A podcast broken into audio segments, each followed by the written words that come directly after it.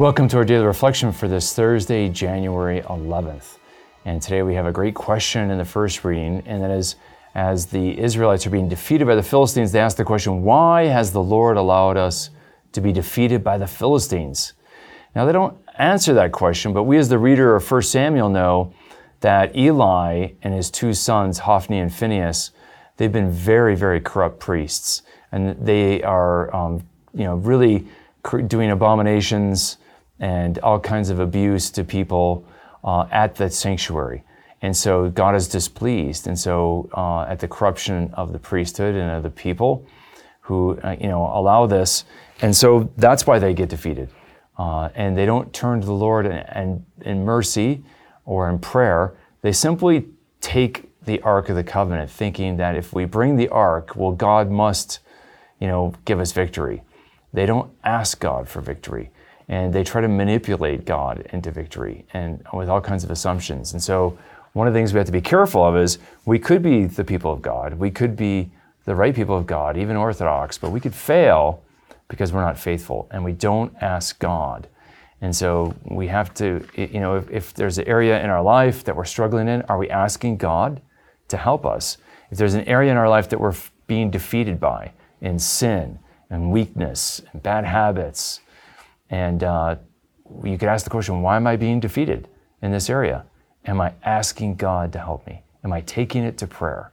And so today we want, in reflection of this first reading, to ask the question Am I taking the areas of defeat in my life, struggle, weakness, vulnerability, failure, and am I bringing it to the Lord in humility and asking Him to bless and help me?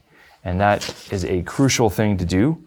And um, and one we, we need to um, we need to ask.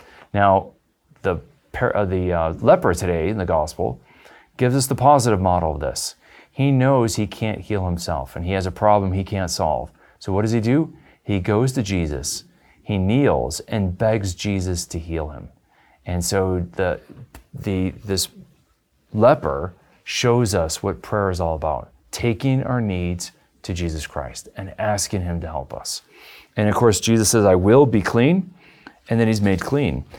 And, you know, Jesus tells him not to tell anybody, but fame spreads so that it is impossible for Jesus to enter any town openly. And he had to reside out in the deserted places. Ironically, Jesus touches the leper and the leper becomes clean. And he has access that he didn't have before because lepers are supposed to be outcasts, not living in the towns or villages or cities. And ironically, in a sense, Jesus has taken this leper's curse upon himself. Now Jesus can no longer openly enter a village or a town, and he has to dwell out in the outskirts. And uh, in other words, he has to live like a leper, and the leper gets to live like Jesus. And so it's a powerful image here for us to think about how Jesus takes our place, and he takes upon us our curse and our problems so that we can have his blessings and his freedom and his Father in heaven to call Father. And so it's an extraordinary exchange, and it's one pondering today.